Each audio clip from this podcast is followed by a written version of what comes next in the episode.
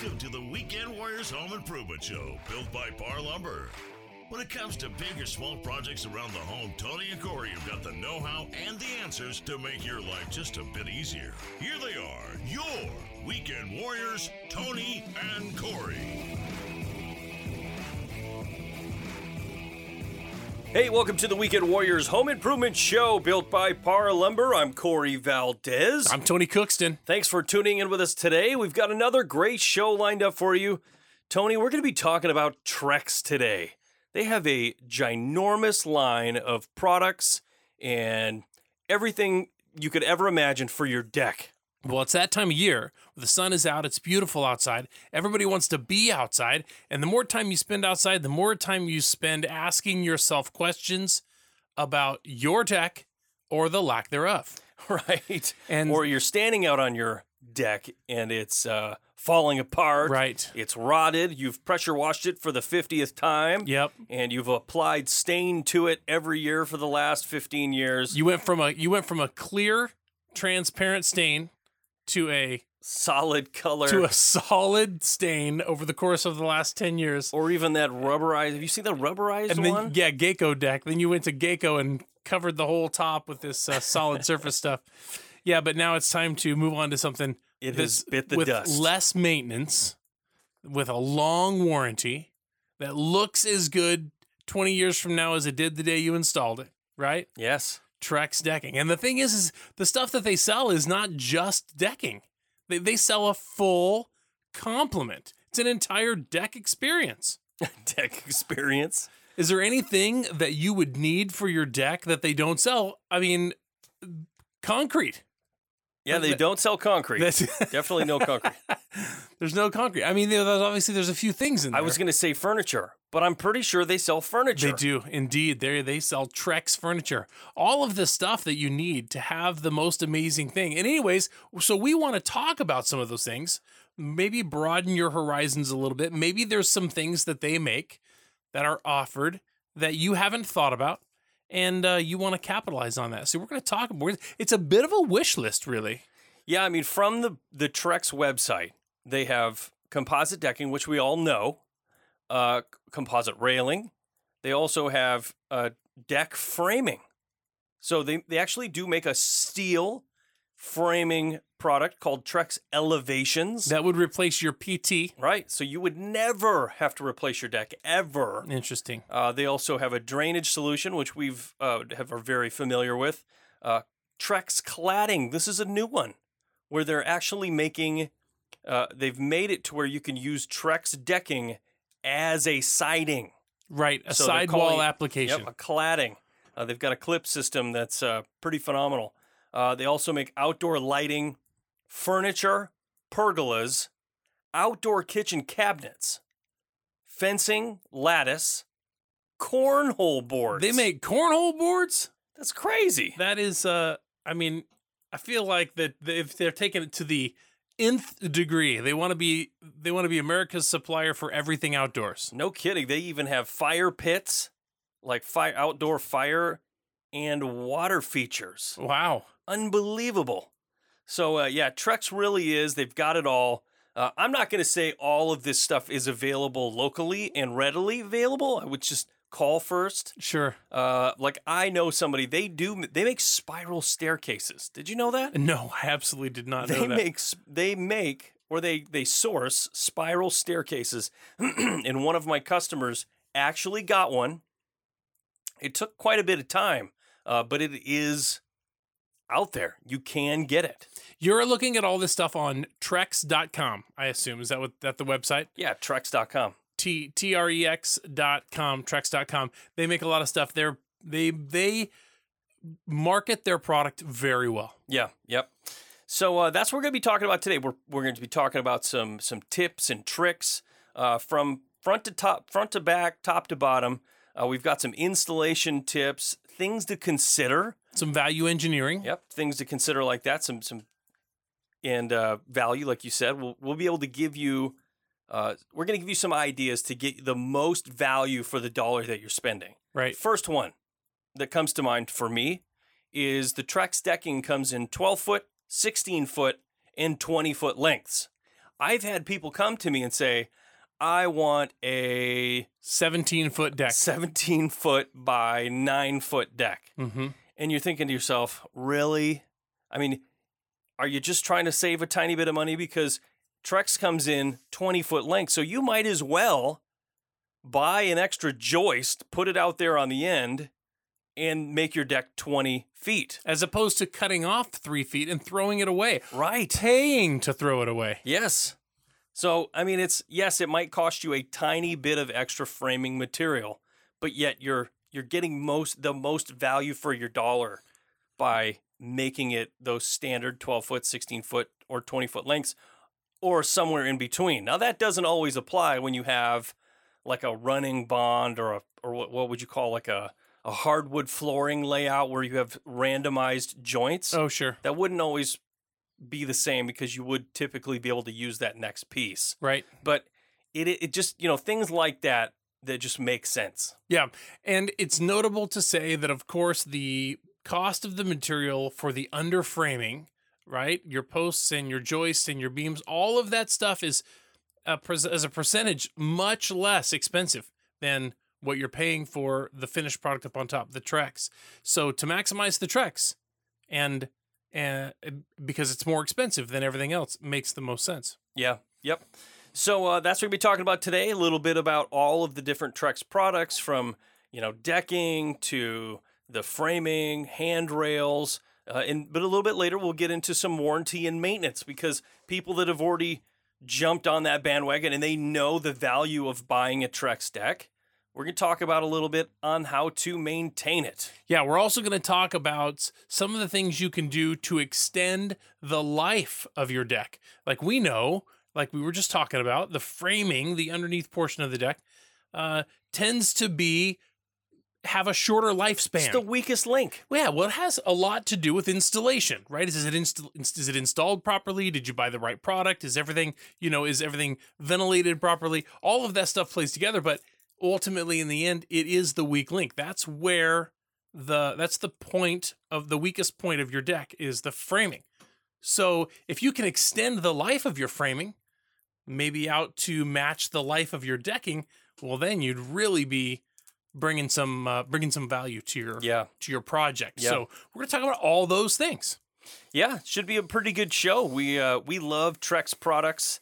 Uh, they're you know one of our number one sponsors of our show. So of course, uh, but not even that. They just they really make a beautiful, beautiful product. So uh, it should be a good one. Yeah, and available at all Parr Lumber locations. And of course, if you're listening to this show on the radio, there's a Parr Lumber near you. Yes, there is. we- this is something that we already know. So you would you would want to shop at Parr anyways. You get great customer service at Parr. The, at, you go to the counter there and ask questions. Advice, of course, is always free and welcomed. You'll always find uh, a kind, friendly person at a Parr Lumber location and and a good mix of product and of course good prices as yeah, well. and nowadays you don't have to worry about anything. Everybody's wearing masks Yeah. and washing their hands and sanitizing. so uh, make sure you bring Yep. your mask for sure. Absolutely. All right, we got to take a quick break. When we come back, more Trex products for this summer project. You're listening to Tony Corey, your Weekend Warriors. Don't go away.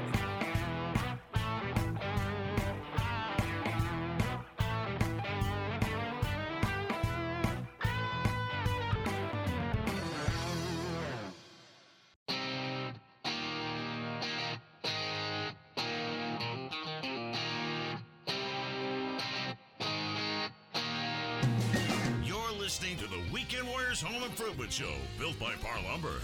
Now, here's Tony and Corey. Hey, welcome back to the Weekend Warriors Home Improvement Show. Thanks for staying with us. Today we're talking about Trex decking. Trex makes a full line of every product you could ever imagine for your deck.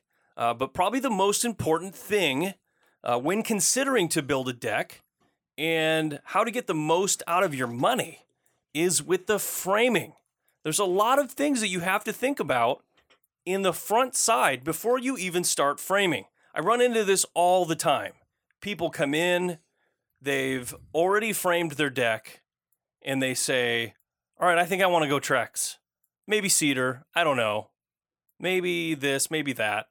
Well, I'll tell you what, after you've framed your deck, thinking about the decking that you're putting on it is Too late. it's too late in some cases. Because there's certain things when framing a deck that you have to think about. For instance, if you have uh, a your deck that you've framed up and you've framed it at 24 inches on center, say you've framed the joists, that's too far apart for Trex. Trex requires a minimum of 16 inches on center. It's, So that's it's the first thing you have to think about. standard for cedar or or exterior woods uh, elite decking. Is 24. Right, that's standard for Yeah, that. that's so no problem. It's very common for the last thirty years. Uh, we've been building decks on two, two foot centers to put wood decking down, but the fact is, that's not the case with composite. right? All most of all composites require at least 16 inches on center. Uh, and the other thing with composite decking, most of them are one inch thick or around one inch thick. And that's different from your standard wood deck that is an inch and a half. So if you have, if you're trying to flush out with something like, say, an entrance or an, a door, uh, then you're going to run into problems because it's going to be a difference of thickness there. That's absolutely right. So it's something to think about ahead of time. Another thing is if you're framing in commercial applications, those most of those will require 12 inches on center. So a little bit of forethought, what you're doing and where you're doing it will save you a lot of time and money and frustration later on. Yeah, twelve inch on center is required for the stair treads. Um, Yes. And and You are that is correct. to say, for most of the Trex products, there is, as we found out actually recently, the the Trex boards, the less expensive Trex boards, um, the Select or the Enhance, that have the they have the extruded yeah, bottom or scalloped scalloped bottom. Mhm. Those actually, the stair treads have to be on nine inch centers, and that is notable. Here's something else: if you're planning to build your deck and you and you're planning and you haven't started framing it yet, take this into consideration. Does your decking does your deck need to be 30 inches off the ground? Is it absolutely necessary? Can you can you find a way to get your deck below 30 inches? At 30 inches off the ground, a handrail is required. This will significantly impact your budget. Yeah. Handrail, while beautiful and amazing, It's It expensive. is very expensive, more than you'll pay for your decking. I mean, it can double the price of your project. easily. And Yeah. so, so if there's an opportunity for you to build a deck that does not require handrail, instead, you may put planters or furniture, chairs, or some of these other things, Or a step down. or steps all the way around. Yep. If there's an opportunity to avoid using handrail, uh, you can save a whole bunch of money Yeah. by keeping your deck less than 30 inches from the ground to the surface of the decking, less than 30 inches. That's, That's- important. That's a pretty good tip. Yeah. Uh, one thing too that you should consider or think about before you frame your deck is are you going to use a picture frame? Now, what we mean by that is the deck, normal decking, you just put it down front to back and you're good to go. Traditionally, it runs uh, parallel to your home. Yeah, yep, and perpendicular to the joists. Correct. That's not always the case. Sometimes you see weird houses where the joists run The opposite direction. opposite parallel with the house, and then you would run your deck boards perpendicular. hmm That's not very common, but it can happen. Uh, but you have to think about the what we call picture frames or breaker boards is another term used to have picture framing in the middle of the deck. And what what people will do sometimes is break that deck up into segments for to use whole lengths. We had talked earlier about saving money uh, by utilizing not saving money but getting the most value for your dollar by utilizing the length structures that you're limited to, which is 12 foot, 16 foot, and 20 foot. So, say you have a 41 foot wide deck. That's a big deck, but tell you what, Tony and I were recently on one together that was a little over 40 foot long. So, what they did was they put breaker boards in the middle, and what that does perpendicular to the other deck boards and you create a separation between one section and another.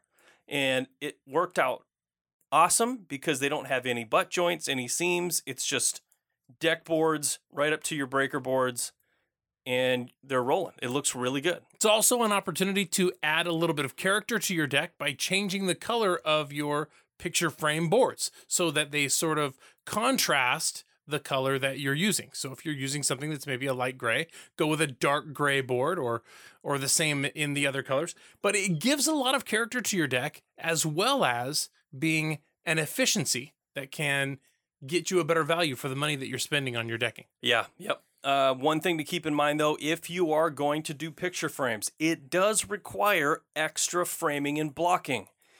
This is again, this is kind of one of those challenging things that if you don't think about ahead of time, once you've framed your deck and you haven't put in the forethought and planning, that you're going to cause yourself a lot of changes. You're going to have to cut and probably move joists and add blocking.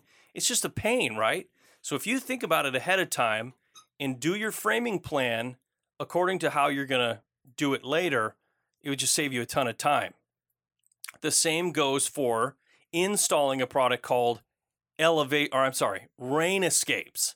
Uh, Rain Escapes is a an awesome product, and we'll talk about that in a little bit. But it it essentially is an under deck water management system, and it goes between the decking and your joists.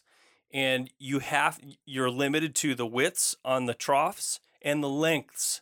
So you have to think about that while you're framing it. Because if you wait until after and you've got it all installed and you've got all the flashing installed, you're to make it much harder on yourself to install that product later on. And if you're doing it yourself, if you're not doing it yourself and you're having a contractor do it, then that contractor is going to be charging you more labor, which is going to cost you more money. Not to mention you have to buy more material, which is also going to cost you more money. So, uh, forethought can save you time and money and money. and, and more money. yeah, and more money. And it's always a good idea uh, if you are doing these products or projects or you're thinking about these projects.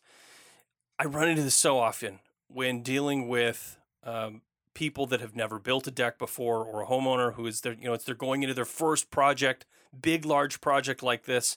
They're just they're anxious to get going. So they said, well, let's just let's just get the framing out there, let's get it built, and then I'll worry about that stuff. I always have to say, no, you need to worry about it now. You need to make these decisions now because it will cost you more money later. And that's a fact. So it's a good idea. Think Here- about it. Here's another tip that you didn't mention. When you're choosing your deck boards, 12, 16, and 20, those are your lengths. Where those two boards come together, where two boards meet, we'll call that a butt joint, uh, where the, the ends of the two boards come together. Um, that will always be on a joist because that's where you will fasten to the joist. But where two come together, you'll need to double up the joist in that spot. You can scab on a block uh, where where the butt joint happens. It needs to be about seven inches long. Um, doesn't have to be a lot of money. You're going to have scrap laying all over the place, anyways, because you've cut in all these joists. But it is important to note that you do have to double up the, the joist uh, where there's a butt joint. Yeah, no, that's a very good tip. It uh, if you don't and you try to get both boards on one tiny joist with one clip, it's gonna fail. Yeah, you don't want to You're asking that. for trouble. Four clips, four screws. Okay, we got to take another quick break. When we come back, more framing tips for Trex decking and other Trex products. You're listening to Tony Corey, your weekend warriors, and we'll be right back.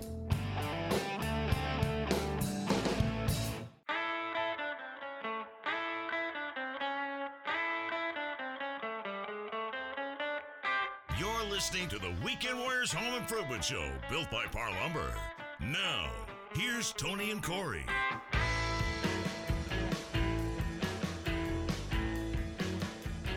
Hey, welcome back to the Weekend Warriors Home Improvement Show. Thanks for sticking around. Hey, if you haven't already, go check out our Instagram and Facebook, our YouTube channels, our Pinterest page. We're at WW Home Show.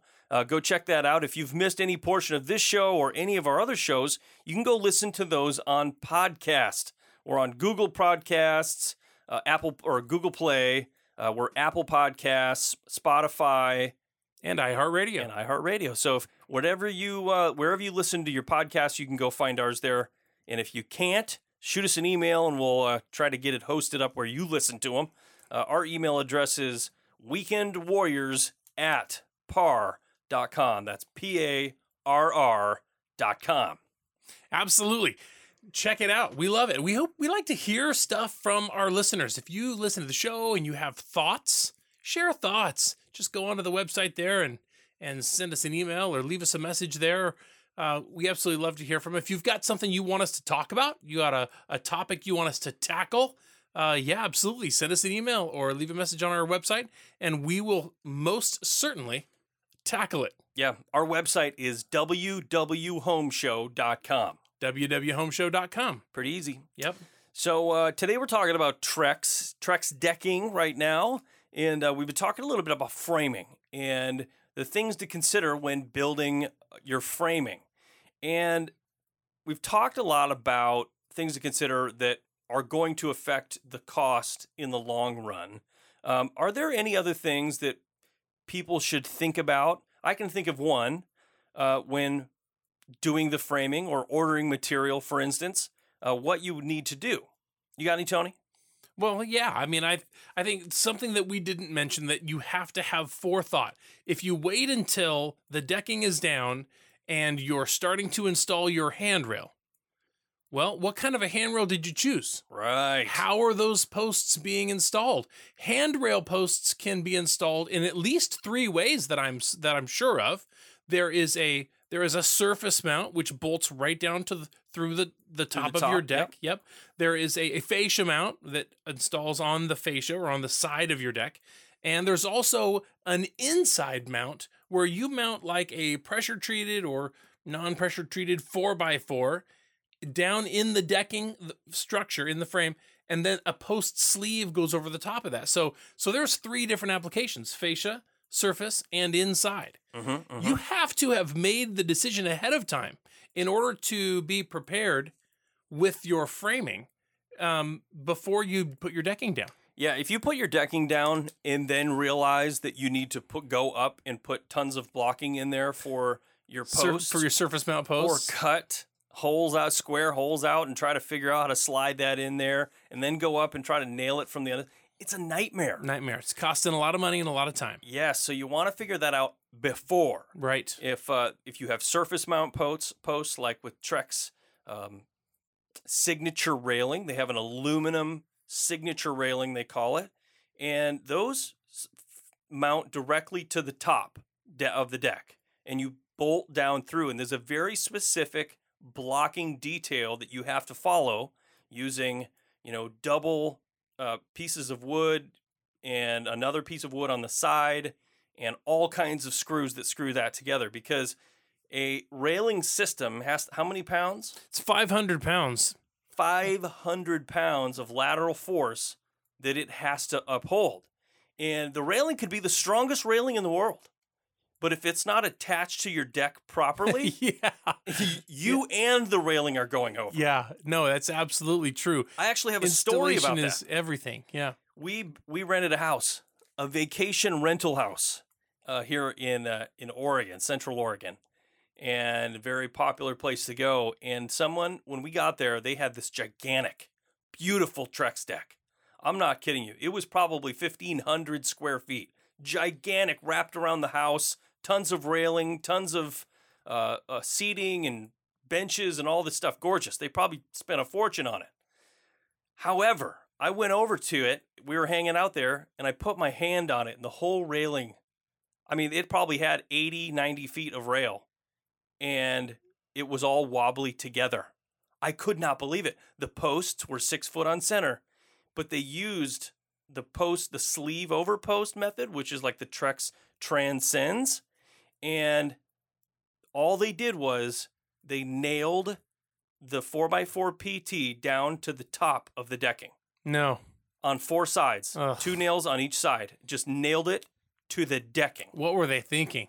Unbelievable, Yeah, right? Unbelievable. I mean, that is that is the only thing standing between um, someone uh, s- falling to their death. Honestly, uh, that's just there's just so much liability there. Um, you have to pay attention to how the handrail is intended to be installed, and you need to think about it before you deck your deck. Right. So the framing is very important, whether you're putting in backer boards or blocking or or doubling up your joist to accept your your handrail posts and parts and pieces. You just need to focus that, uh, focus on that ahead of time. Yeah, make those decisions and then consult the installation manual, which has every blocking detail for the railing that you've chosen in that book. Right. So do that beforehand. Otherwise, you're going to save your, you're going to cost yourself a ton of money and a ton of time. So uh, another one, Tony, is lighting. Trex lighting is very, very popular. It looks amazing. It's it all's made custom to fit and go with your Trex decking and railing systems. So I highly recommend it. And it's very easy to install if you take the proper steps ahead of time. For instance, we're working on this project uh, for a video series that we're doing. The deck is 14 feet off the ground. Mm-hmm. So, do you think it would be easier to go up there and drill holes from the bottom side and try to fish those wires through the top bef- after? Or do you think it'd be man. easier before? Absolutely not. You definitely want to you want to determine where your wire is. There's multiple reasons why. Pre-drilling is one, right? You don't want to be trying to pre-drill your deck from the bottom after it's decked and fishing wires up through. You don't want to be doing that. So that's one really good reason to do that. Here's another one. You have to hook those wires into a transformer. That transformer has to be plugged into an outlet on your home. And it's That's- more than meets the eye. that's trust me. that's that's how it gets its power, right? So that you got to know where the transformer is going to be. Then you have to, then you'll know where your wires are coming from, and then you'll know how much wire you need and where you're going to run it to. And then, of course, you can pre-drill your holes and run that wire ahead of time, leaving plenty of footage at each post if you just if you're going to have some lighted post caps. So all of those things are important at the framing stage. If you wait until after it's decked, you'll just wish you hadn't. Or you know what probably will happen? You'll decide not to do it, and then you will not get to benefit from all of this amazing extras that make your Trex deck amazing. yeah. No, that's a that's a very good assumption right there. Or uh, um, Yeah, you would just be dis- you'll just be discouraged to the point where you don't want to tackle it, and you wished you would have thought about it ahead of time. well, and That's the, where we come in. for the homeowners that are paying a contractor, right? The homeowners that have a contractor come in, if you spring this on them, hey, I was thinking about putting lighting in. What do you think? Contractor's going to go, Oh yeah, "Ah, sure, yeah. that's gonna. Uh, that's it's way too late right now. But if you want it, it's going to cost you extra. yeah, that's right. Same thing with railing. Oh, I've changed my mind and I want to go with fascia mount railing. Mm-hmm. You know, instead of the one that we discussed or the one that you're building already. I mean, it's just you know, figure it out. Yeah, well, contractors love change orders so much that they charge you twice as much. Pretty much. Pretty much. Yeah. So uh, yeah, you got to try to keep those to a minimum as much as possible. But um, as far as framing tips, I think we've covered most of it. Um, we needed to talk a little bit about um, fascia and uh, risers and also the fasteners that are used in those applications. There's actually three different kinds of screws that you'll be using on your deck uh, when you're installing Trex. So we need to kind of break those down Yeah. and talk about that stuff. We got to take a quick break. Uh, when we come back, more Weekend Warriors with Tony and Corey. Don't go away.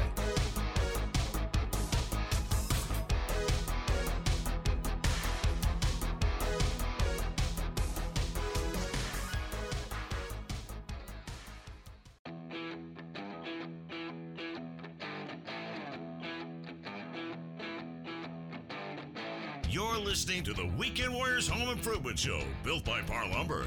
Now, here's Tony and Corey.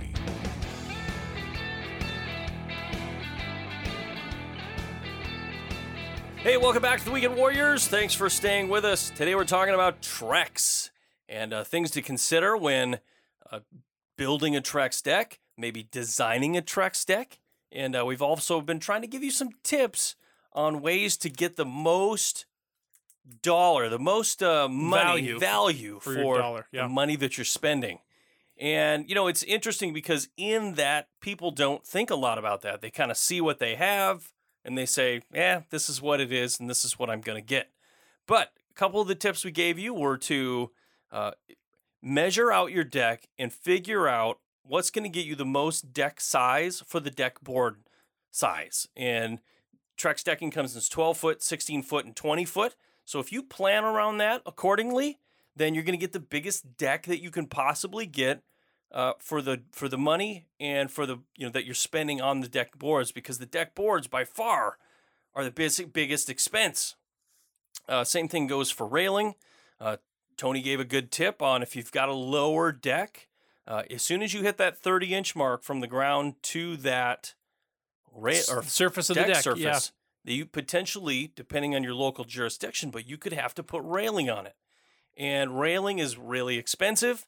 So if you can figure out a way, either by having a step down out of your house onto the deck surface, maybe, uh, and just reducing that down to the ground a little bit lower, I've seen it. I saw a. Uh, I'm just going to share something that it's funny. That I think is funny. I saw a um reality TV show, and on this reality TV show, this guy had just built a deck, and the inspector was coming out to inspect it. And the inspector came out and said, "Hey, look, your surface of your deck is 30, 30 inches, more than 30 inches off of the ground. You have to put a handrail in here."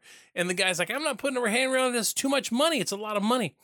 So the inspector said, Well, I'm not passing this deck until you put a handrail. So the inspector leaves, and the guy has this idea. This is what I'm going to do I'm going to build up flower beds all the way around the deck.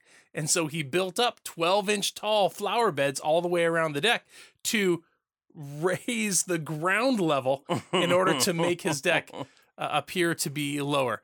Um, I'm not even going to. Uh, I'm not even going to go into that. I'm just saying. I thought it was very funny. Whether it worked or didn't work, eh, I don't know. Funny story is, I know somebody that did that in real life. And Not with a Trex deck or a railing system, but it had to do with some other code regarding his gas meter. It's somebody we've had on this show. really, The gas meter was slightly too high, just ever so slightly too high. And they were like, oh, well, you got to lower that down. Well, that costs a ton of money because, I mean, it's the whole thing, you know? yeah, So uh, he brought in a couple pieces of PT and filled it with dirt, and boom, done. wow, that's awesome. so And he got away with it, huh? he did get away with it. The guy came out and said, Yeah. yeah. good enough, passed it. Yep. And it literally had something to do with whoever the meter reader, whoever that is, walking up and being able to see it. But at that point, they were all drive-by meter readings. They're all, Right. It's all radio controlled Yeah, now. yeah. Nobody walks up and reads meters anymore. No, no, yep, absolutely. So it's kind of a funny thing. So anyway, yeah, giving some forethought to your deck from beginning to end, right? Visualize your entire deck being completed from beginning to end and and have all of that thought or conversation with someone that that can give save you a whole bunch of money and time and uh, give you a a better chance at having a super successful deck project. So that all happens at the framing. We we talked about before we went to the break that that there are several different types of screws. Here's the first one. The the decking boards that you buy are available two ways, what they call edge grooved and non-grooved. The edge grooved boards have a groove that goes down both sides of the board.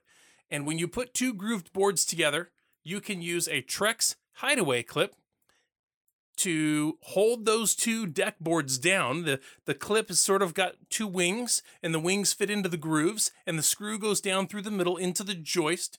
And when the screw tightens down against the clip down to the joist, the two wings that come out hold the edge grooved Trex down, and uh, you end up fastening your deck to the structure without putting any holes in the surface of the deck, which is really um, smart and will will potentially extend the life of your deck, right? Yeah, When that's you- another one of those weak points. We Yeah. talked about the the framing, but another one is exactly like you said. In any cedar deck, you've probably seen it before.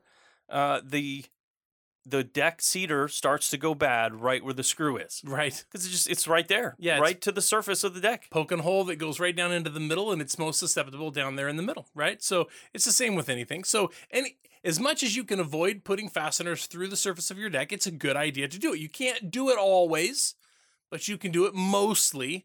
And so that's that's one type of screw that's used on a deck when you use grooved boards and blind fastening. Those hideaway clips and screws hold the decking down. Well, you have that in an application everywhere except like on your stair treads. On your stair treads, you don't want your boards to be edge grooved because that edge groove will not be hidden. So you want to use S4S boards or non-grooved boards on your stair treads and also if you're picture framing your deck or not, the last board or the edge board all the way around your deck you will also want to be non-grooved.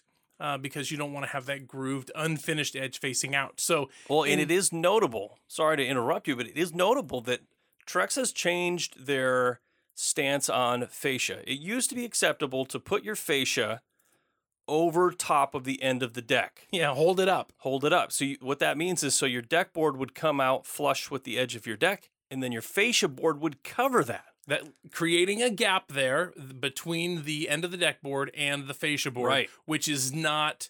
There's no place for it to go. It's trapped there. So it uh, they've reversed that, and now they say that your deck board must go over and cover the top of your fascia board. So your fascia board goes on, your deck board goes over top of that. So it's important to know that ahead of time. Yep, absolutely. And just another one of those things you need to pay attention to uh, going into the project.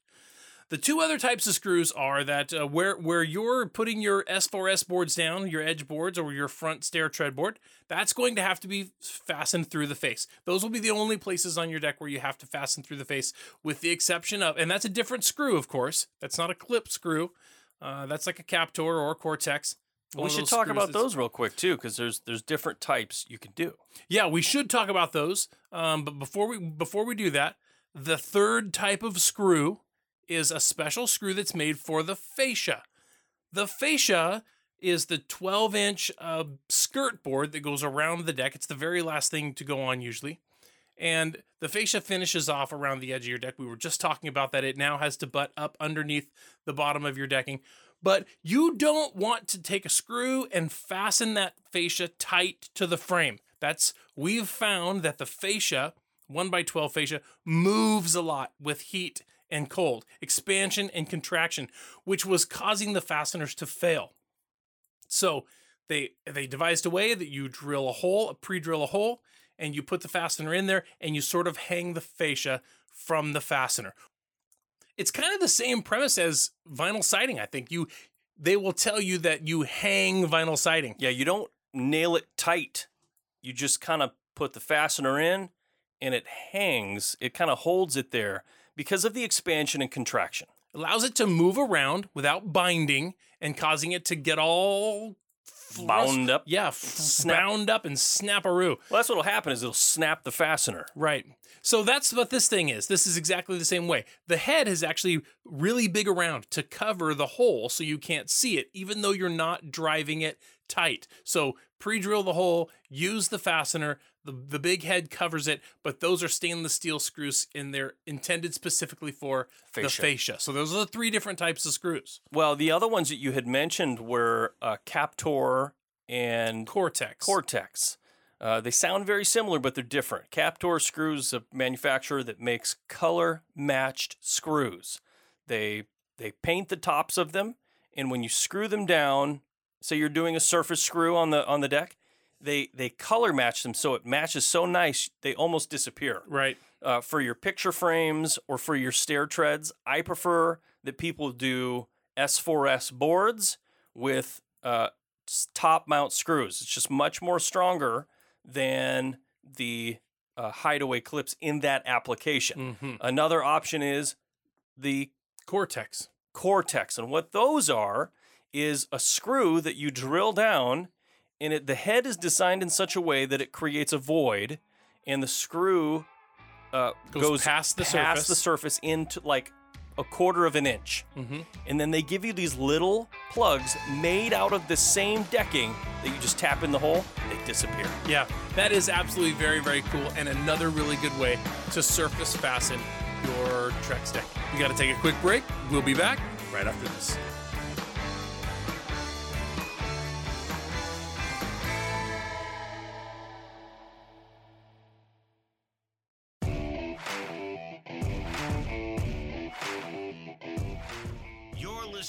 Weekend Warriors Home Improvement Show, built by Parr Lumber.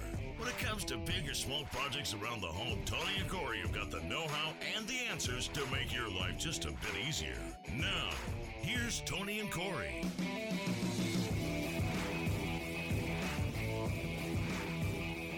Hey, welcome back to the Weekend Warriors Home Improvement Show. Thanks for sticking with us. I'm Corey Valdez. I'm Tony Cookston. Today we're talking about Trex decking and every well, all that is Trex, and we're trying to give you some tips on uh, things to consider when building your deck. Uh, but we're also talking about different products and how to get the most uh, value, Value. from your dollar. Mm-hmm. And uh, you know, a deck is a big investment, and it's something that you put a lot of time and effort into, and money. And it's also a place where you spend a lot of time. Outdoor living, as we all know, is very important, especially here in the Pacific Northwest. Uh, we only get a few months of nice weather a year, it seems like, and you want to spend that outside. That's right. So uh, Trex makes a a lot of products. I mean, it really is an outdoor living company. Mhm. So we've uh, we've kind of been going over some uh, things that, like I said, things that you need to consider when you're building, and uh, also things that would give you uh, the most you know Value. value for your uh, dollar. Right. And uh, so let's talk a little bit about about the different trekking, or I'm sorry, trekking, Trex decking. They're uh, trekking all products. right. They they kind of go by the good, better, best, um, you know, idea where they're they're their bottom line uh, or or their value board is what they kind of refer to it as their Trex Enhanced Basics. It's their entry level. Uh, it's got uh, it's a little bit narrower and a little bit thinner. It's a little less material, uh, but it also um, is has scallops on the back. It's cut out on the back. A little less material goes into it. Uh, they do make it in the S4S boards, which means surfaced on four sides. It's square on four edges, so you're not going to have any grooves on each side of it. And they also make a grooved version. They make both 12 foot, 16 foot, and 20 foot. And though the Trex Enhanced Basics comes in like Three colors. three or four colors, and that's it. Clamshell, beach dune, and saddle. Yeah. Which is a gray color, a very typical Brown. li- light brown color. Yeah, and then a Kind of a dark brown color. yeah. Yep. and that's all they make. That's all you get. There's no uh, variegation in the surface of it. It's just plain value, and it's a good value. I mean, the price on those deck boards is really good. Here's the thing uh, Trex really wanted to go after the wood decking market. Obviously, you have um, pressure treated decking and cedar decking, which holds a large piece of market share. And Trex wanted to go after that, right? We can get that. We gotta we gotta create a product that is that is uh, competitively priced to compete with those products. And and simply stated, they did. At a dollar seventy five per lineal foot, the Trex Enhance Basics product is competing with wood decks and uh, is a very great value for that money. Yeah, No it's hard to beat it. It's it's it's hard to beat it for sure. So uh, yeah, that's their that's what they're calling their good. It's their good line. It's a great product for the money. If you want something that looks a little better, and you don't want the just the three plain colors, they make what's called Trex Enhanced Naturals, and the Enhanced Naturals comes in uh, five colors. They call them Coastal Bluff, Foggy Wharf, Rocky Harbor, Sunset Cove, and Toasted Sand. I'd say all of those colors, all of those, yeah, all of those colors could describe a an, a, a beach in the Pacific Northwest or somewhere. It's almost like you could envision yourself on a coastal bluff and think what that color looks like. Yeah, Foggy Wharf, same thing. it's like a grayish yeah, with black streaks. Uh, but what those colors offer you is a base color and then other some darker variegation in there. Yeah, other colors mixed in there, and it looks very natural and it looks really good. And the price on those, that's what we call their better line. And uh, it's they're good. It still comes with that little bit less material, a little bit thinner, a little bit narrower. But if you're trying to get a really nice looking deck for a very good price, you can't beat Trex. Yeah, at, about- at about two thirty nine a foot, that comes in there and competes with premium Langston cedar at about 219 a foot. And of course, this is what we're talking about right now. These prices, of course, subject to change, but but uh, it's still competing uh, with a with a little bit more, bringing a little bit more to the table. It's still it's still competitive, a little bit more expensive. hmm And uh, another one. Uh, so if you go up in the the world of decking, what they call their better is their Trex Select Earth Tones. Uh, this has lots of this one, two, three, four, five different colors as well. It's a little bit thicker. It's solid through. There's no uh, scallops on the back, uh, but you get your kind of your classic Trex colors. Yeah, this is also a, tr- a classic Trex wood grain. This is the oldest looking of all of the products that they sell. The Yeah. most most like what they were selling in the early 90s. Yeah, and it's uh, it, the colors stand the test of time. They're very popular. They come in Madeira, Pebble Gray, Saddle, Winchester Gray, and, Woodland, Brown. Yeah, very very common popular colors, no question Yep, about it. and they look great. They uh, the colors the the it's a capped composite. All of their products, as a matter of fact, are a capped composite. They they've gotten hundred percent away from the exposed composite look. Uh, so it's a it's a great product. They call that their better line. Uh, their best line would be the what would call what we would call the Trex Transcends, and Trex Transcends is the thickest, it's the widest, and it comes in a ton of colors. They call them earth tones and tropicals, and you can get them in golly, Yes, fi- 10 different colors. Yep, that's right. So whatever fits your project the best, and honestly, you can mix and match if you like. Like we were talking about earlier with earlier with picture framing, you can do the field in one color and then do the perimeter in a darker color or a lighter color. There's so many options there, and the colors really go with each other. They complement each other very well. Yeah, it really is a really uh a, a really attractive product. It really is really. everything Sorry.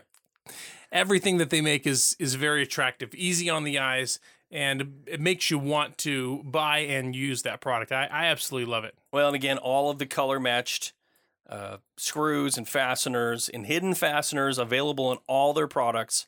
Uh, so it, it looks really good. Now, the other thing that it comes with is fascia and riser. That's we right. should talk about the difference between fascia and riser real quick. Yeah, uh, a riser board is a board that goes um, behind your stair. So when you take a step onto your first stair, we call that the tread, and that tread is going to be decked with two pieces of five quarter by six, or what they call four quarter by six, right? Regular deck boards.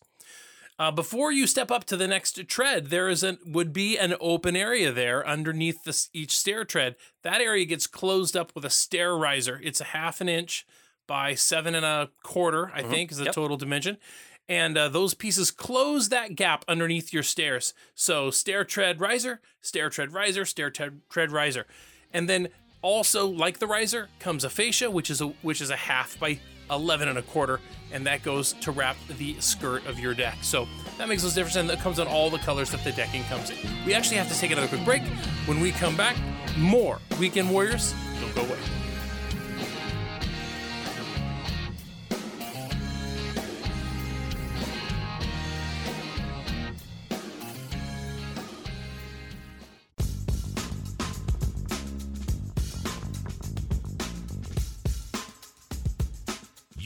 Listening to the Weekend Warriors Home Improvement Show, built by Parr Lumber.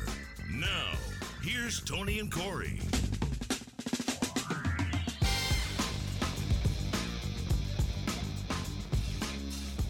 Hey, welcome back to the Weekend Warriors Home Improvement Show. Thanks for staying with us. Today we're talking about Trex decking.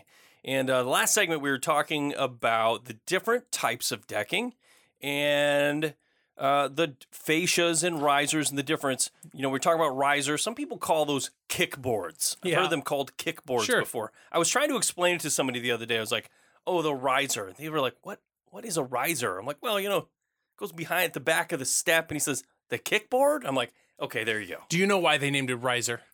Mm, Because when you talk about a set of stairs, you talk about the rise And the run. and the run. That's right. The run is the distance and the rise is the climb, right? So your each tread will be uh, is considered to be a 12 inch tread, and uh, so that's your run. So if you have five steps, then you're going to come out onto the deck five feet, and if you have five steps, the rise is seven inches or seven and a quarter, as it were.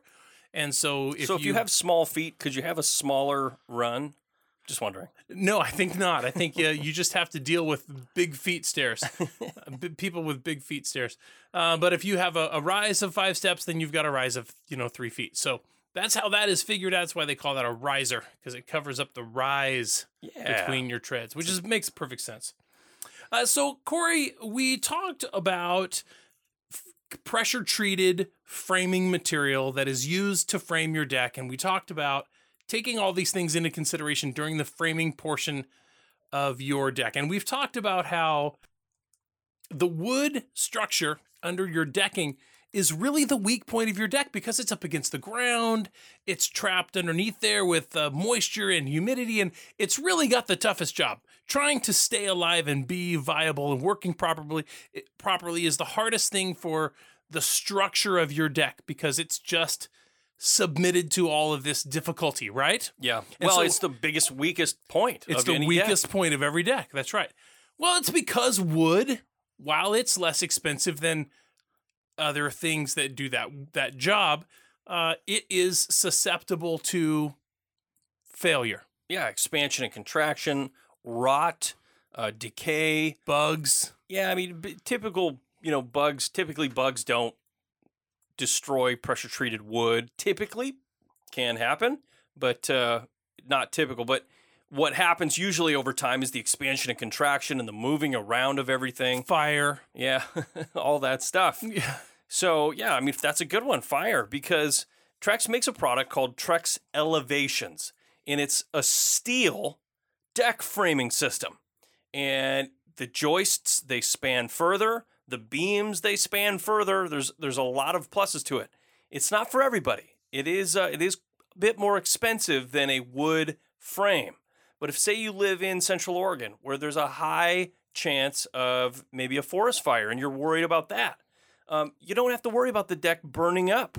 It's made out of metal. Right. Uh, there's a lot of pluses and minuses to it. You know, it's going to be completely flat, 100% flat. Be the flattest deck you've ever used. Y- Yeah, if you're using pressure treated wood, which is very common, e- almost everybody does. If you're using pressure treated wood, it does have industry tolerances in its thickness and its width and also its length. And so when you when you when the when the those tolerances are exercised, right, you find that some of your boards are a little bit wider or thicker or taller, Mhm. and some of your boards are you know a little shorter or narrower or thinner. And when you put those all together on a long run, like 20 or 30 or 40 feet, and you put this uh, composite decking on the top of it, the composite decking is going to take the shape of the support system underneath it. And so if it's moving around a lot, you can get this sort of wavy look in your composite decking. That is not the composite decking's fault. It's not. Right. It is the treated wood that you've put in there or whatever type of wood you've used in there. If you're using Trex elevations, for example, you get a very consistent, solid, flat, strong, perfect reveal on your decking when you lay your decking Every down. time. Yeah, every time. So it is a really amazing product. Certainly is worth the extra money that you pay for it. Um, like you said, it's not for everybody, uh, but it is. It is a product that they make and it is available. Yeah. And I think it's amazing. It does take a bit to talk about it and get it installed. And, you know, it's not typically a homeowner type prod- product. You'd want to have a contractor install it who's familiar with steel framing. It doesn't nail together like wood. It uses, you know, Simpson Z-Max, you know, L70 clips and other different things to fasten it together. And you also have to use special deck screws. They, uh, that's like a Tek screw. They self tap into the Trex elevation. So it's it's a whole system that you really just have to look at. So another really good product Trex makes that, um, in my opinion, it costs a bit more on the front side, but it will save you a, a lot of money in the long run. If you want to talk about longevity, Trex decking is going to last a long time. It's like a 25 year warranty Yeah, right it's just it. for the warranty. Yeah. But we all know that it's it's made from plastic and wood. It's not gonna rot. So you want to have your structure live lo- as long as your decking. And to help that, you could either go with elevations or spend a lot less money on rain escapes. Wait, now Rain Escapes is a water management system. It's an underdeck water management system, right? Mhm. So, what does a what does a water management system do to protect or elongate the life of your frame? I don't understand. What do you mean by that? Well, you know, Trex, the the system itself is an underdecking, over uh, framing water management system. So that means that the uh, the product gets put between the decking itself and the joists. So inherently, you yes, you are managing the water away from the deck, anything that falls through, but you're also keeping it completely off of the deck framing. Your framing will never get wet. Well, so that's going to extend the life of it right there because honestly, like you said, it gets wet and it dries out and it gets wet and it dries out, right? Mhm, yep. And it shrinks and grows and shrinks and grows and that causes it to break down and get uh to and get cracks and and uh, all of those things that cause it to lose its strength and ultimately in the end rot or Right. how- whatever it is that happens Right. there. So yeah, that makes perfect sense. Uh, a, a water management, an underdeck water management system or water drainage system. Well, it, it essentially waterproofs the deck. And what the I mean by that underneath side of the deck. Yeah, the underneath side of the deck. So you create kind of a uh, a waterproof living area underneath the deck, and it allows you to do a lot of different things. You can run electrical wire through. Uh, you can install can lights, fans, speakers, anything you want. Wood soffitting on the underside of your deck Wow. because the top side is waterproof. You're not letting any any of that moisture through as long as it's installed correctly. And they have a full line of products made out of butyl tape. They have a special caulking, uh, and all of those products put together create a waterproof membrane. Yeah, this is another one of those products that we talked about that you want to give a lot of thought to prior to him building your deck because there are things during the framing that you will want to make sure that you do or don't do in order to accommodate for a Rain Escapes product. Right. And uh, and also you would want to consider what portion of your deck you you want to have covered, right? Mm-hmm. And then if you have, like we talked about earlier, um, if you have a cantilever where your deck hangs over the support beam, if your support beam runs the length of the deck and your deck hangs over that a little bit, you'll probably consider not putting rain escapes in the cantilever because you're going to have your railing is going to be out there and your wiring for your lighting is going to be out there and it can cost you some extra money in materials and labor to do that. While it can be done, yeah, it not say you can't do it. right? It just will take you some more labor and more materials, which Yeah, is going to cost you more money to You're get it done. adding complexity to the system. By any any penetration through the system is adding complexity and potential leaks, which cause you know you to spend more money. Right. We got to take a quick break, so hang in there. We're coming right back.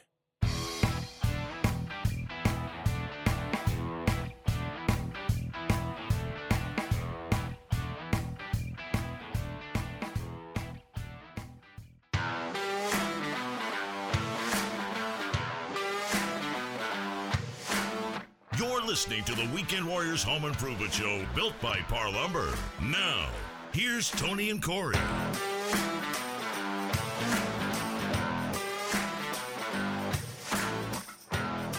Hey, welcome back to the Weekend Warriors Home Improvement Show. Thanks for staying with us. Hey, if you haven't already, go check out our Facebook, Instagram, YouTube, and Pinterest pages. Uh, if you want to find us, we're at WW Home Show. Uh, you can always go to our website. It's www.homeshow.com.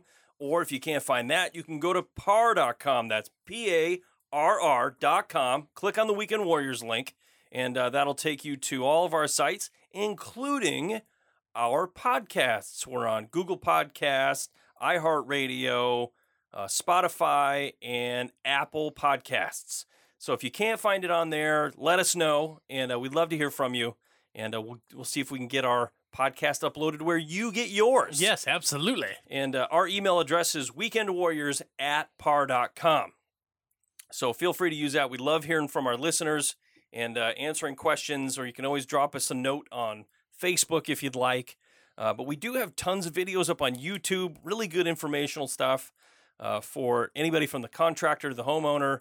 And uh, it's fun. Yeah, it is. It's a really good time. Before It's we went to the, before we went to the break, we were talking about Trex Rain Escapes, and we were talking about the the fact that it adds longevity to the life of the frame of your deck, which adds longevity to your deck as a whole, and of course, it affords you square footage of outdoor living space, which we know from years of following the cost versus value report when it comes to home values that uh, some of the best percentages that you get back uh, on return on your investment are outdoor living spaces. Yep. So so it's it's a very good investment to to add outdoor living space and protect the longevity of the life of your deck. Well, especially in that application, you're adding living space underneath a structure that you were already building.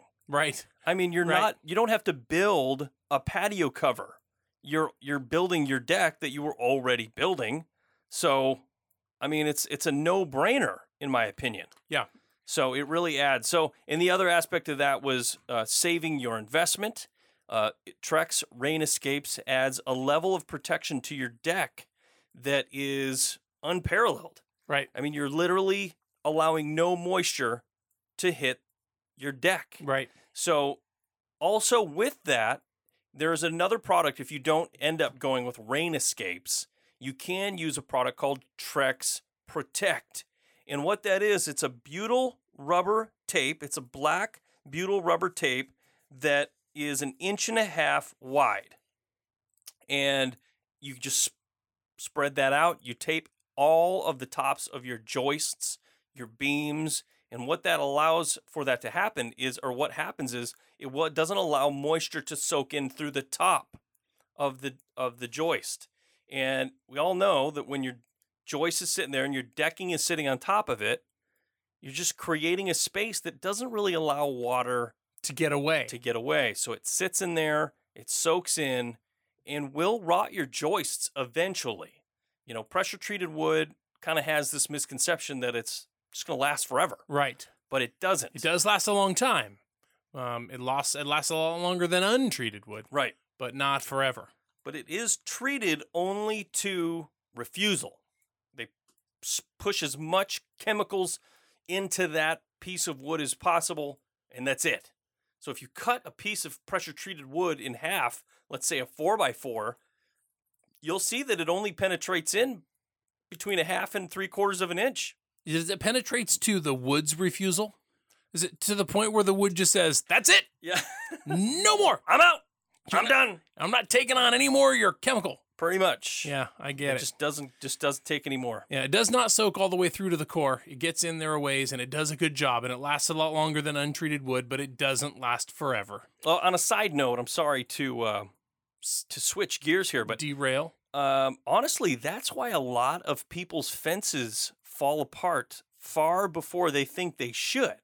A lot of times, what happen is they they set the post, right, and they put their fencing on and they get everything level, and then they come back later and to level everything off, they just cut the top of the fence post off. Yep. Bing, bing, bing, bing, bing. Yep.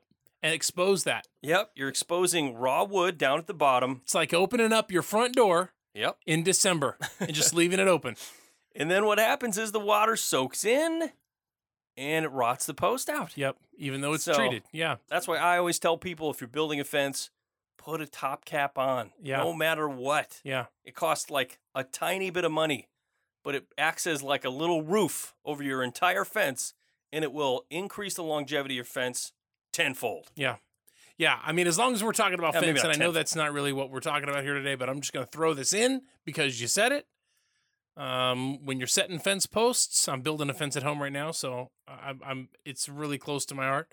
When you set your fence posts in the concrete in the ground, Uh, don't let your concrete settle down flat because if you let the concrete that you pour around your post settle down flat, the when it rains, the water will sit on the top of that concrete and it will just sit there and eat away at the edge of your post. And that's why uh, even pressure treated posts for fence posts they rot away right there at the ground level because the water sits on top of that concrete and just eats away at it. So cone shape your concrete right around your post right down there. Yeah. So it causes the water to shed away and run away.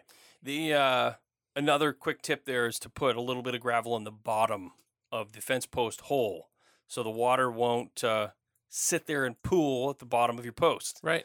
Um, but the same could be said for a deck post.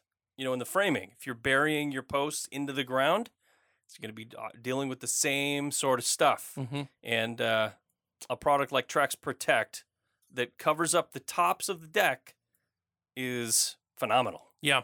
That's absolutely a good insurance policy to keep your frame around and working properly longer. Yeah. You know, we need to move into uh, away from rain escapes and move into handrails. We need to be talking about handrails. There's Uh, a ton. There's Trex so many offers handrails. so many different types of handrails and some really unique looks that I feel like we should talk about some of them. I'm going to jump right to one that I want to talk about for a second. Uh, they make a product called Rod Rail, and Trex's Rod Rail is kind of their answer for stainless steel tension Cable. cable, right? And uh, because it's a horizontal, um, a horizontal, what do you call- Rod. Rod. That's Yeah, right. a- aluminum rod. yeah, it's a horizontal rod, and and uh, and it looks a lot like a like a tension cable rail, but of course the rod is a little bit bigger. Corey and I built a couple of sections of this um, a while back, and it is such a great product. Super sturdy and strong, really sleek and contemporary looking, and uh, I really love that section of rail, and I- I would recommend that to anybody. Uh, it just is a really good looking, forward thinking oh rail. yeah, indoor and out again. In Yeah, my- we we, we actually installed it inside of my house. That's right. That's right. And it looks really good on the inside of the house. Yeah, you can go check that video out if you want to on our YouTube channel. Uh, it turned out really, really great, and uh, I would highly recommend it. But uh, Trex does, like you said, they make a lot of different railing profiles in different types. Uh, from aluminum, in aluminum they make the rod rail, the picket. Uh, there's a glass option if you want to use glass, uh, and then what they call a wire mesh. It's a very modern, sleek-looking. It almost looks like hog rail Yeah, You know, yeah, or- wild hog or a, or a uh, no climb fence or Mhm. something like that. yeah, And uh, it's you very rural, it's very country. it is. It looks uh, to me it looks very modern, but uh, Really? some people think it looks yeah I, I think it looks rusticy. Yeah not to me. Interesting. Yeah. It's Anyways, cool. yeah, it's good looking.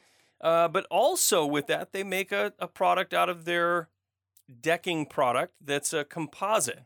And they make two different styles Trex Select railing and Trex Transcend railing. And really, it comes down to uh, the options that are available in those lines. And there's different colors, different pickets. Like you, there's so much to choose from. It is, it'll make your head spin. Yeah, I agree with that. It's absolutely the truth. And uh, and we actually have some more railings uh, still to cover when we come back. But we got to take a quick break. Uh, don't go away. You're listening to Tony Core, Your Weekend Warriors. We'll be right back.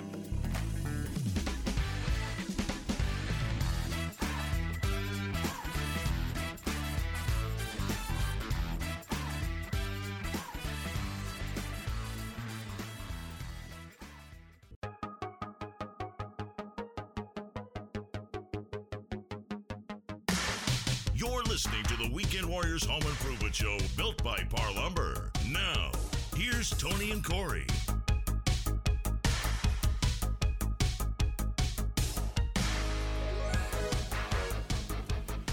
Hey, welcome back to the Weekend Warriors Home Improvement Show. Thanks for staying with us. Today we're talking about Trex and all the different products uh, that Trex makes. And we're trying to give you some tips, things to consider uh, if you're planning on building your own deck or if you plan on having a deck built for you. Uh, but there's th- a lot of things that you need to think about in the design process. Uh, things that will save you money in the long run, and maybe some things that will, you know, create more value Yeah, here's in a, your deck alone. here's a prime example. Uh, most railing sections are available in six foot and eight foot lengths. So you'll be looking for sections of your deck that you're going to be railing. And how long is that? Uh, if you've got a, a 12 foot section, that's going to be two foot, two six foot sections, and that's easy. But if you've got a four foot section and then another three foot section, um, what do you do with that? You take an eight footer and you can cut that down to whatever you need. All of these parts, after you've cut them down, are still viable for use. So you can turn an eight foot section into two two foot sections and a four foot section. Absolutely. You just have to add posts. So it's important to note where do your posts need to be, how much footage of rails section is going to be necessary for that area and just map that thing out and use of course as little is as is absolutely necessary. And there's no sense in having waste. You don't want to have waste if you can avoid it. Here's another important tip. Wherever you have stairs and railing going down your stairs the posts at the bottom will be taller. They will be a 45 inch post instead of a 39 and a half inch post. And uh, that's because of the the angle of the rail that's coming down and of course it has to maintain a certain distance from the ground. Here's tip number three and this is important.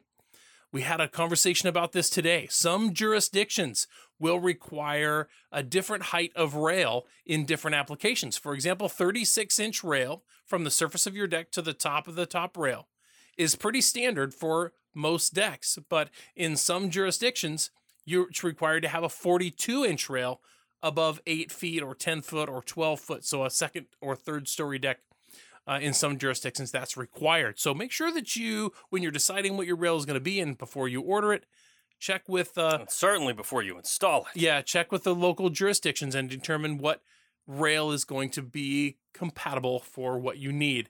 And, uh, and then just decide what you want your railing to do for you. Do you want your railing to be as transparent as possible?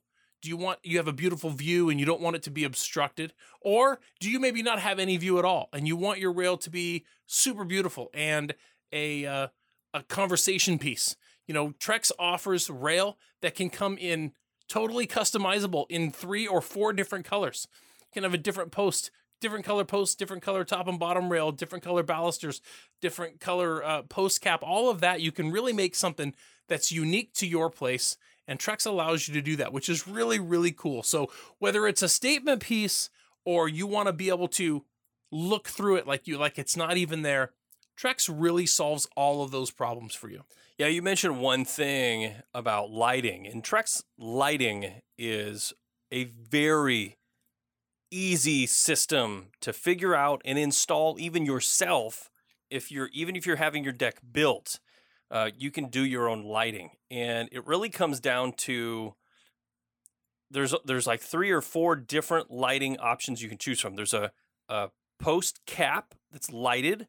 Uh, they have uh, recess lighting where you drill a hole into the surface of your deck, and then you press fit these lights down in, and then there's they're all LED Yes, it's flush right with the top of the with deck. the top of the deck, and uh, then you push the wiring through the bottom and hook it in. Uh, they also have these wedge lights that go onto your posts, so you can put lighting on every post. Downward, uh, you can. They have also under rail lighting, under rail lighting and the uh, riser lights. riser lights. Yeah, And all of those are LEDs. So you can connect a fair amount of them to a transformer. And they supply a transformer that you can get from them. And all that does is plug into an outlet. that's it just right. plugs in. There's no, uh, it's all low voltage. So there's no actually pulling wires from your breaker box or anything like that. Yeah, and there's no wire nuts or anything weird. It's plug and play. It just uh, you just plug it in, and then you take a next section, and you plug it in, you take a next section. Sometimes you have some three ways where you got two coming in and one going out. All of those things. It's really very uh, installation friendly. Yeah. and a super cool project. And lighting your deck, man, oh man, it is it is nice. It's an element that is understated. You can't really appreciate it until you've been on one or seen one that has all the the ambient light, ambient lighting or ambiance lighting. It's super luxurious, isn't it? It is. I It's remember like landscape I remember a time before I had uh, under cabinet lighting in my kitchen. oh my! I remember a time before I had it, and uh, I just didn't know what I was missing. I love it. Me I ha- too. I got it too, and I absolutely Yeah. love it. Anyways, lighting's a great way to go. You know, we should talk a little bit about maintenance and uh, and, and about the warranty that's available that Trex offers. Yeah, Trex has an amazing, amazing warranty. Uh, it's 25 years on stain, stain and fade. So it's it's just crazy. 25 years. Imagine have you even have you ever lived in a house longer than 25 years? Uh, no, I haven't. I have not. I have been in a house for 15, and that's a long time. It really is. They say the average person moves every 5 years. wow. Yeah, 15 years is a long time, but it's in a dare home, and I love it. So uh, maybe that's why I've stuck around as long as I have. Yeah. But uh, yeah, 15 years in a home is a long time. But here's the thing that's me and you, right? There are people out there who want to be in their home for 25, 30, 35, Sure, 40 sure. years. And this is this is why this product is right up your alley. It is a very low maintenance, high performance product. And what I mean by low maintenance is some some people get this idea that Trex is no maintenance. I don't have to do anything to this rail ever or anything to this decking ever. Well, that's not entirely true. So let's talk a little bit about the maintenance aspect of any composite deck. Yeah, it is definitely a low maintenance product, but not a no maintenance product. I mean, there's nothing out there that's no maintenance. Anything, right? Ever? A Um, steel ball, maybe. Yeah, I don't know what would be no maintenance. That's what I'm saying. A steel ball, maybe. Yeah, maybe a steel like a pachinko ball. in a dry space, in a dry area. Yeah. Maybe the can of corn in the back of your. There's some kind of Pantry. like maybe like dry rice or something that you sit it on the counter and or in the pantry and it never moves. Yeah. Uh, it, everything requires Or some your, maintenance. or your grandma's decorating. In this case, um, you know, we've talked about mold growth and mildew growth before. Mold and mildew will grow on any surface um, that it that it ha- that will also hold dirt, right, or grime or whatever it is. Um, the the PVC or plastic decking that Trex is, it will not grow High mold. density polyethylene. High dex- density polyethylene will not grow mold, but it is still a vehicle for mold that grows on the particles that are sitting on it. So a clean deck will have no mold, but a dirty deck can actually have some mold on it. Not on the decking, but on the product that's sitting on the decking. So, mhm. and you don't have to have a pressure washer or a power washer to clean your deck. You do not.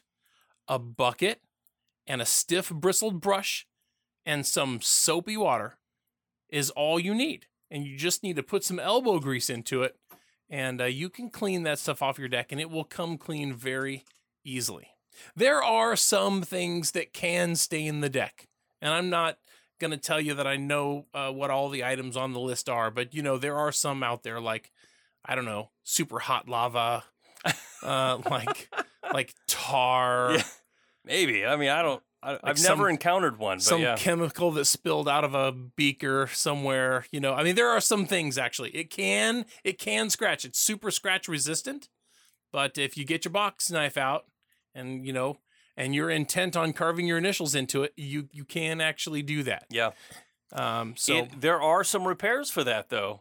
I mean, it, if you have a situation, uh, you can contact Trex and figure out solutions. But the other nice part about Trex that I really, really love, and this is the last thing I'm to say about it, uh, their hideaway clips. They screw down from the top. So it's a hidden fastening system that screws down from the top. So if you ruin a board, just totally, say a dog gets out there and chews on it and ruins it, you can take those four or take the screws out along just that joist or just that deck board, pull the old one up, put a new one on, and screw it right back down. yeah, You can't do that with anybody else's boards with a hidden fastening system because they're all at a weird angle and you have to take them all out from one side all the way to the other. I wish I could do that with the bamboo in my dining room. that would be nice, wouldn't it? All right, that's all the time we got. Thank you so much for tuning in, folks. This has been another episode of Your Weekend Warriors Right, here on the Weekend Warriors Radio Network. Have a great week.